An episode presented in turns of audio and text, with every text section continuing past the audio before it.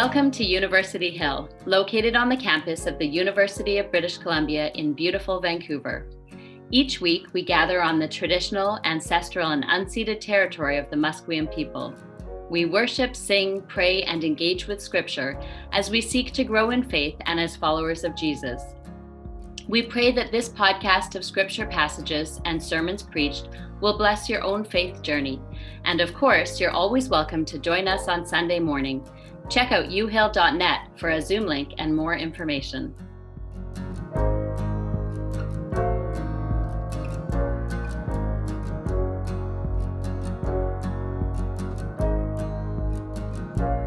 The first reading this morning is from Psalm 23. The Lord is my shepherd, I shall not want. He makes me lie down in green pastures. He leads me beside still waters. He restores my soul. He leads me in the right paths for his name's sake. Even though I walk through the darkest valley, I fear no evil, for you are with me. Your rod and your staff, they comfort me. You prepare a table before me in the presence of my enemies. You anoint my head with oil, my cup overflows. Surely goodness and mercy shall follow me all the days of my life, and I shall dwell in the house of the Lord my whole life long. This is the word of the Lord. Thanks be God. And a reading from the Gospels, John chapter 10, verses 11 through 18. I am the good shepherd. The good shepherd lays down his life for the sheep. The hired hand is not the shepherd and does not own the sheep. So when he sees the wolf coming, he abandons the sheep and runs away. And the wolf attacks the flock and scatters it. The man runs away because he is a hired hand and cares nothing for the sheep. I am the good shepherd. I know my sheep, and my sheep know me, just as the Father knows me, and I know the Father. And I lay my down my life for the sheep. I have other sheep that are not of this sheep pen. I must bring them also. They too will listen to my voice, and shall be one flock and one shepherd. The reason my Father loves me is that I lay down my life, only to take it up again. No one takes it from me, but I lay it down of my own accord.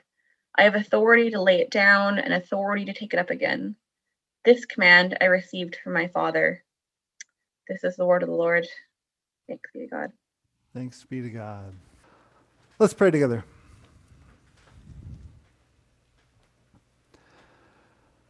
Holy God, uh, it's marvelous to think that we are the sheep of your pasture that we are your people. And as Jesus says, uh, he knows us and we are invited to know him.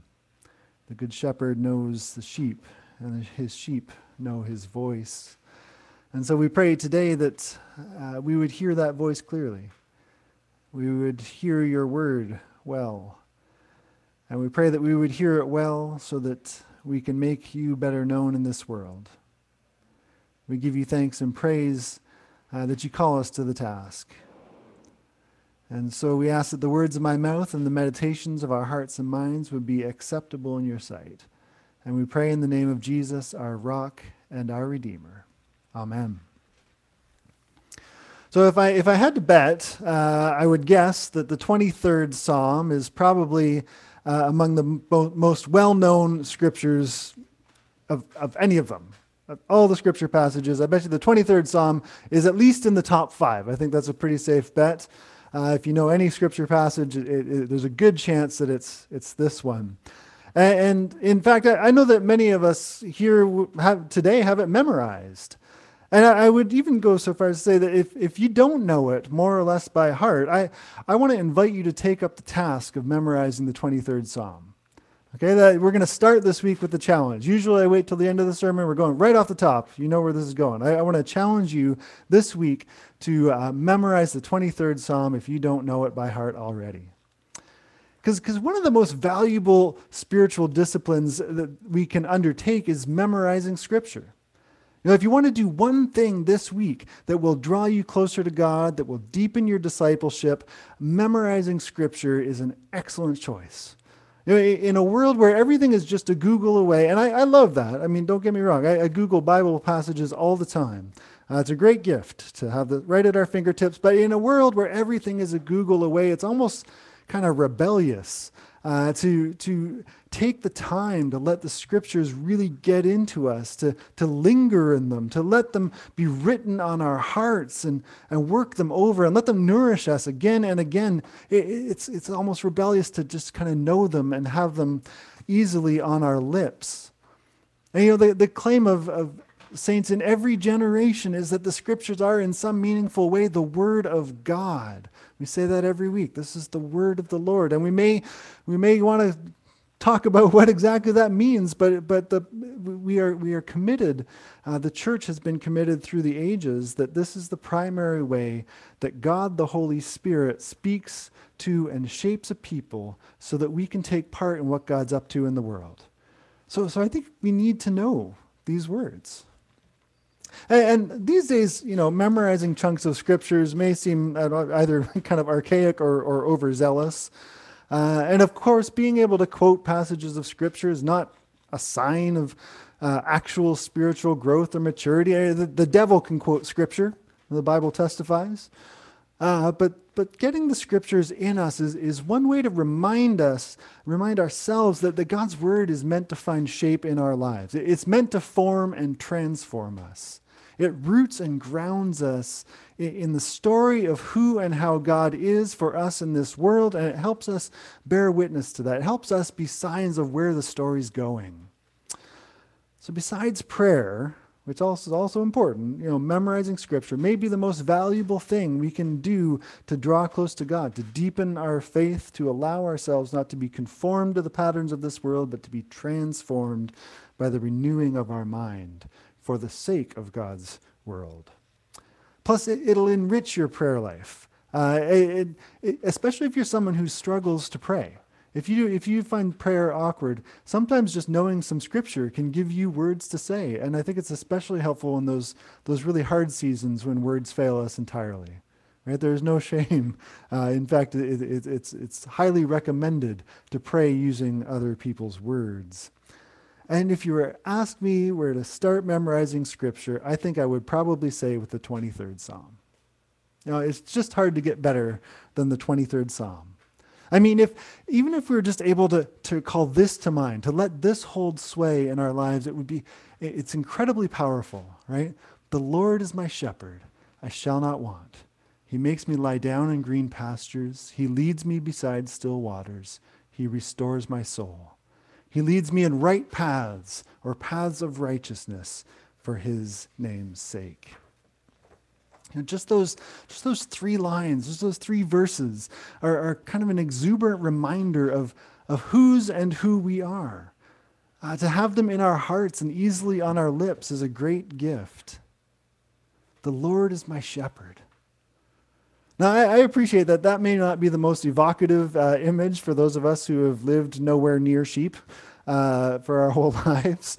Um, but if you have, you would have some more uh, insight on this than I do. But one thing we can be sure of is that King David knew what he was talking about. Uh, he's the one who wrote this poem prayer. And before he was the king of Israel, he was a shepherd. Now, before he fought Goliath, that's the same David, uh, he was a shepherd. He, he'd fought lions and bears, he says, in order to protect his flock. You can read about that in 1 Samuel chapter 17. He, he lived with the sheep day and night uh, to make sure that they were cared for, that they didn't wander off, and that predators were held at bay. You know, as a shepherd, his whole concern would have been for his flock. And what a, what a gift that this is one of the primary images for who and how God is for us. Now, what a thing to know that ours is the God who's not vaguely off in the distance, but right here with us. what does it mean to sing that ours is the God who's not indifferent to this world or to our little lives in it, but completely and totally invested in our well being? I mean, do you know? Can you imagine that God is deeply, lovingly, vocationally concerned with your life. I mean, do you know that? I, I need that reminder all the time. I, I am totally susceptible to uh, distortions of God's character, to the idea that God is easily disappointed in me or that God is not really paying much attention. You know, and like like any sheep, I am, in the words of one of my favorite hymns, prone to wander. Eh, eh, so so what a marvelous thing to be able to sit in the assurance that that God loves me and cares for me, sometimes in spite of myself.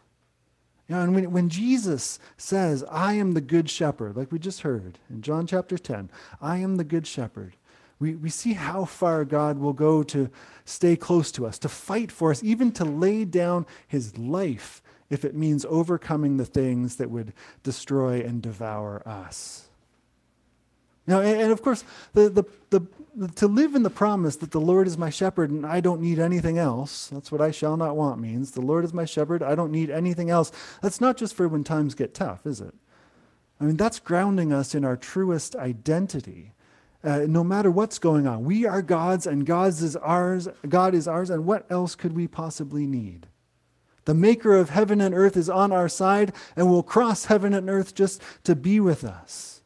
I mean, just knowing that helps us avoid attaching our worth, our hope, our deepest commitment to anything that can be taken away from us. I mean, if we have all that we truly need in God, then what we need most deeply, the truest source of our, our, our and sustenance of our life, can never be taken from us. Never. And, and that relativizes everything in the best kind of way. You know, our true selves, our primary identity, is never at stake. It can't be taken from us. It's not our jobs or our families, our bank accounts or our abilities, our accomplishments or our legacy. It's, it's nothing the world around tells us matters, which actually helps us to love and care for the things and the people that we love and care for. And it makes us better stewards of God's gifts.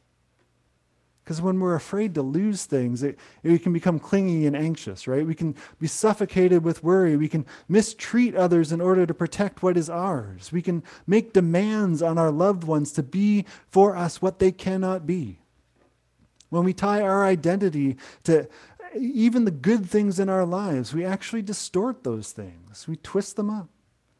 If we say things like, my family is everything, or my job is everything, or my youthful good looks is, are everything, um, that ship sailed for me a while ago. But you know, we're actually demanding something of our loved ones, of our beloved things that they cannot be. Our loved ones cannot be God for us. That is an unfair burden to put on anyone or anything. But to know that the Lord is my shepherd and I don't need anything else, that's an invitation to expansive love. To be open and generous instead of anxious and clingy, to, to linger in the height and depth and length and width of God's love for us, which always grows us in love for the world around. So I want you to say, say this with me, either aloud or silent. The Lord is my shepherd, I don't need anything else. Ready? The Lord is my shepherd. I don't need anything else. Where does that word land for you today? The Lord is my shepherd. I don't need anything else. Go ahead and say it again if you want. The Lord is my shepherd. I don't need anything else. Pay attention to the fact that we are not praying, the Lord would be my shepherd if I was a better sheep. That's, this is not the prayer. This is a spiritual fact. The Lord is my shepherd. The Lord is my shepherd. I don't need anything else. Let that tumble around your heart and mind. Put, put the emphasis on different words as you say it. Let the Holy Spirit speak to you through that promise. The Lord is my shepherd. I don't need anything else. And as you say it, is, is there a word? Is there a sensation? Is there an image that comes up for you? And I want you, I want to encourage you to write that down. This is what the pen and the paper is for, just in case. If nothing came up, that's okay. But if a, if a word or a phrase or a sensation came up for you, write it down. And if you want to share anything in the chat box, you're welcome to do that. The Lord is my shepherd. I don't need anything else. He makes me to lie down in green pastures. He leads me beside the still waters. He restores my soul. He restores my soul. I, I don't know anyone these days who doesn't need a little soul restoration. Now, I, I, I preached this psalm uh, almost exactly a year ago. It was a couple of weeks before. I'm sure it's a vivid memory for many of you. Uh, I, I, preached this, uh, this psalm uh, as we were right in the first weeks of the pandemic, in those first early days, those uncertain days, back when we thought we'd be back together in six weeks or at least by the summertime, when return to normal seemed kind of imminent. And here we are, 56, 58, 56 weeks later. 58 weeks, I don't know, a long time, longer than we thought we were going to be. And, and for most of us, I think, I think it's fair to say that it hasn't been as hard as it has been for some. You know, for, for our church, I think we've weathered this season pretty well. Every week, I delight to know that I'm going to get to worship with you. We're still worshiping together, meeting together. Uh, maybe not the way we would love to, but we're doing it. But it's still, even though it's been it's been all right, it's hard not to take on the weariness of the world, isn't it? Right? The the the worry and the the anger and all the all the stuff that's filling the newsreels and, and Facebook feeds, it seeps in and gets under our gets under our skin. And, and it seems to be a consistent fact. I mean, this may not apply to you, but it applies to, to me and to lots of people. That difficult seasons can often lead to a sense of spiritual dryness. Right? A difficult season can lead to a sense of spiritual dryness. It's easy to pray and to praise when, when things are going well, isn't it? it? It's harder to do those things when they're not. And so, what a gift to, to let David's image uh, in these weary days have its way with us. This is God's desire for us. This is God's determination for us. This is what God is determined to do to bring us into lushness when all around us is dust. Ours is the shepherd whose good pleasure it is to satisfy our deepest thirsts.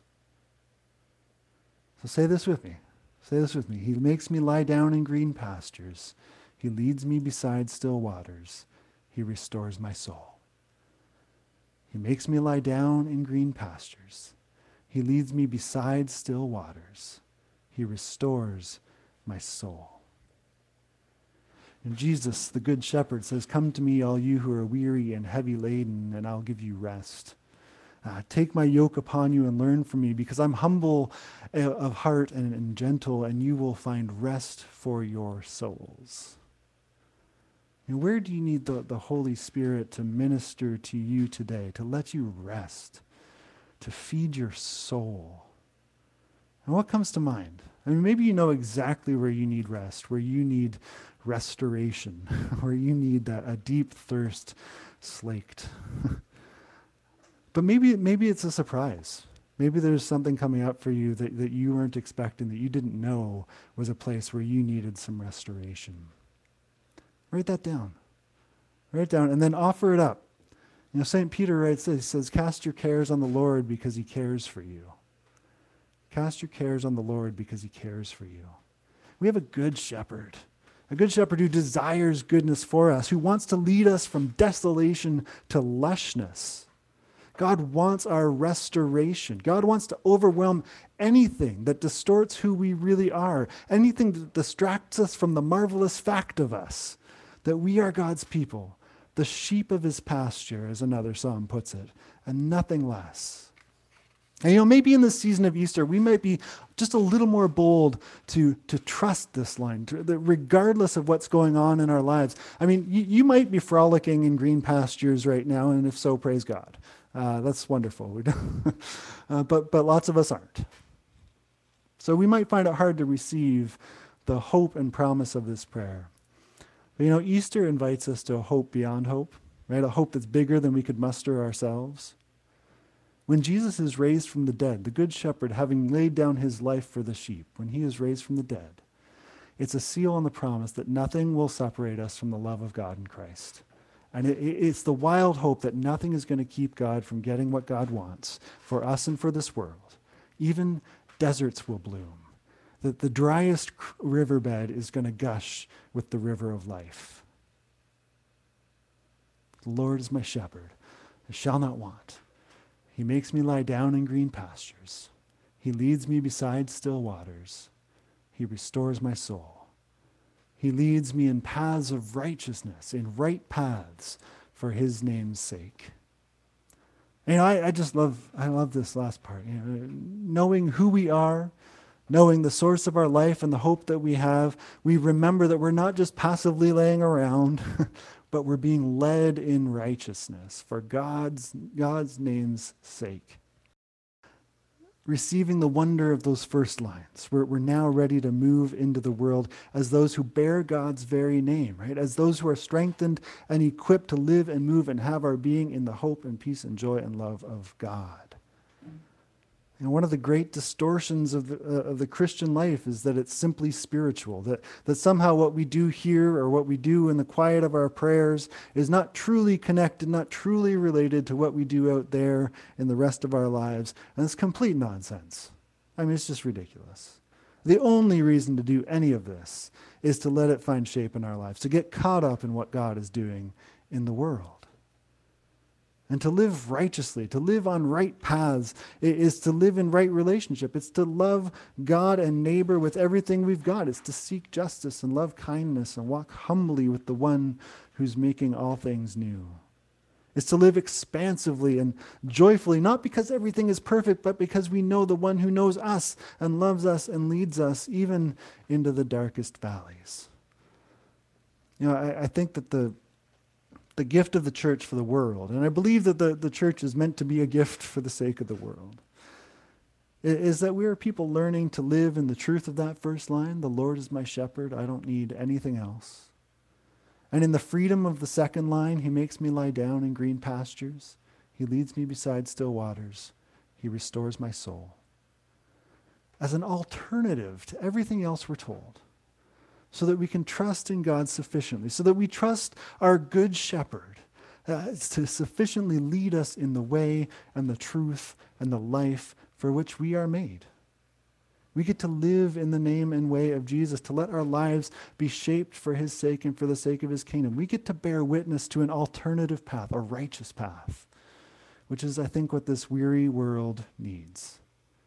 We get to live in this. I want you to say it with me one more time. I'm going to paste the whole thing in the, in the chat box so you can follow along. Here we go. The Lord is my shepherd, I shall not want. He makes me lie down in green pastures. He leads me beside still waters. He restores my soul. He leads me in right paths for his name's sake. May it be so. Amen.